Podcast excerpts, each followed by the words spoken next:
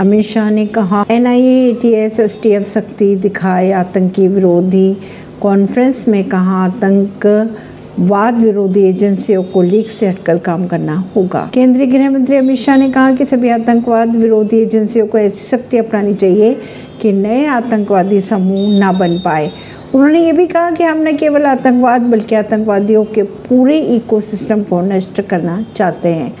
दिल्ली में एनआईए के दो दिन के आतंकवाद विरोधी कॉन्फ्रेंस में शाह ने ये बातें कही। परवीन सिंह नई दिल्ली से।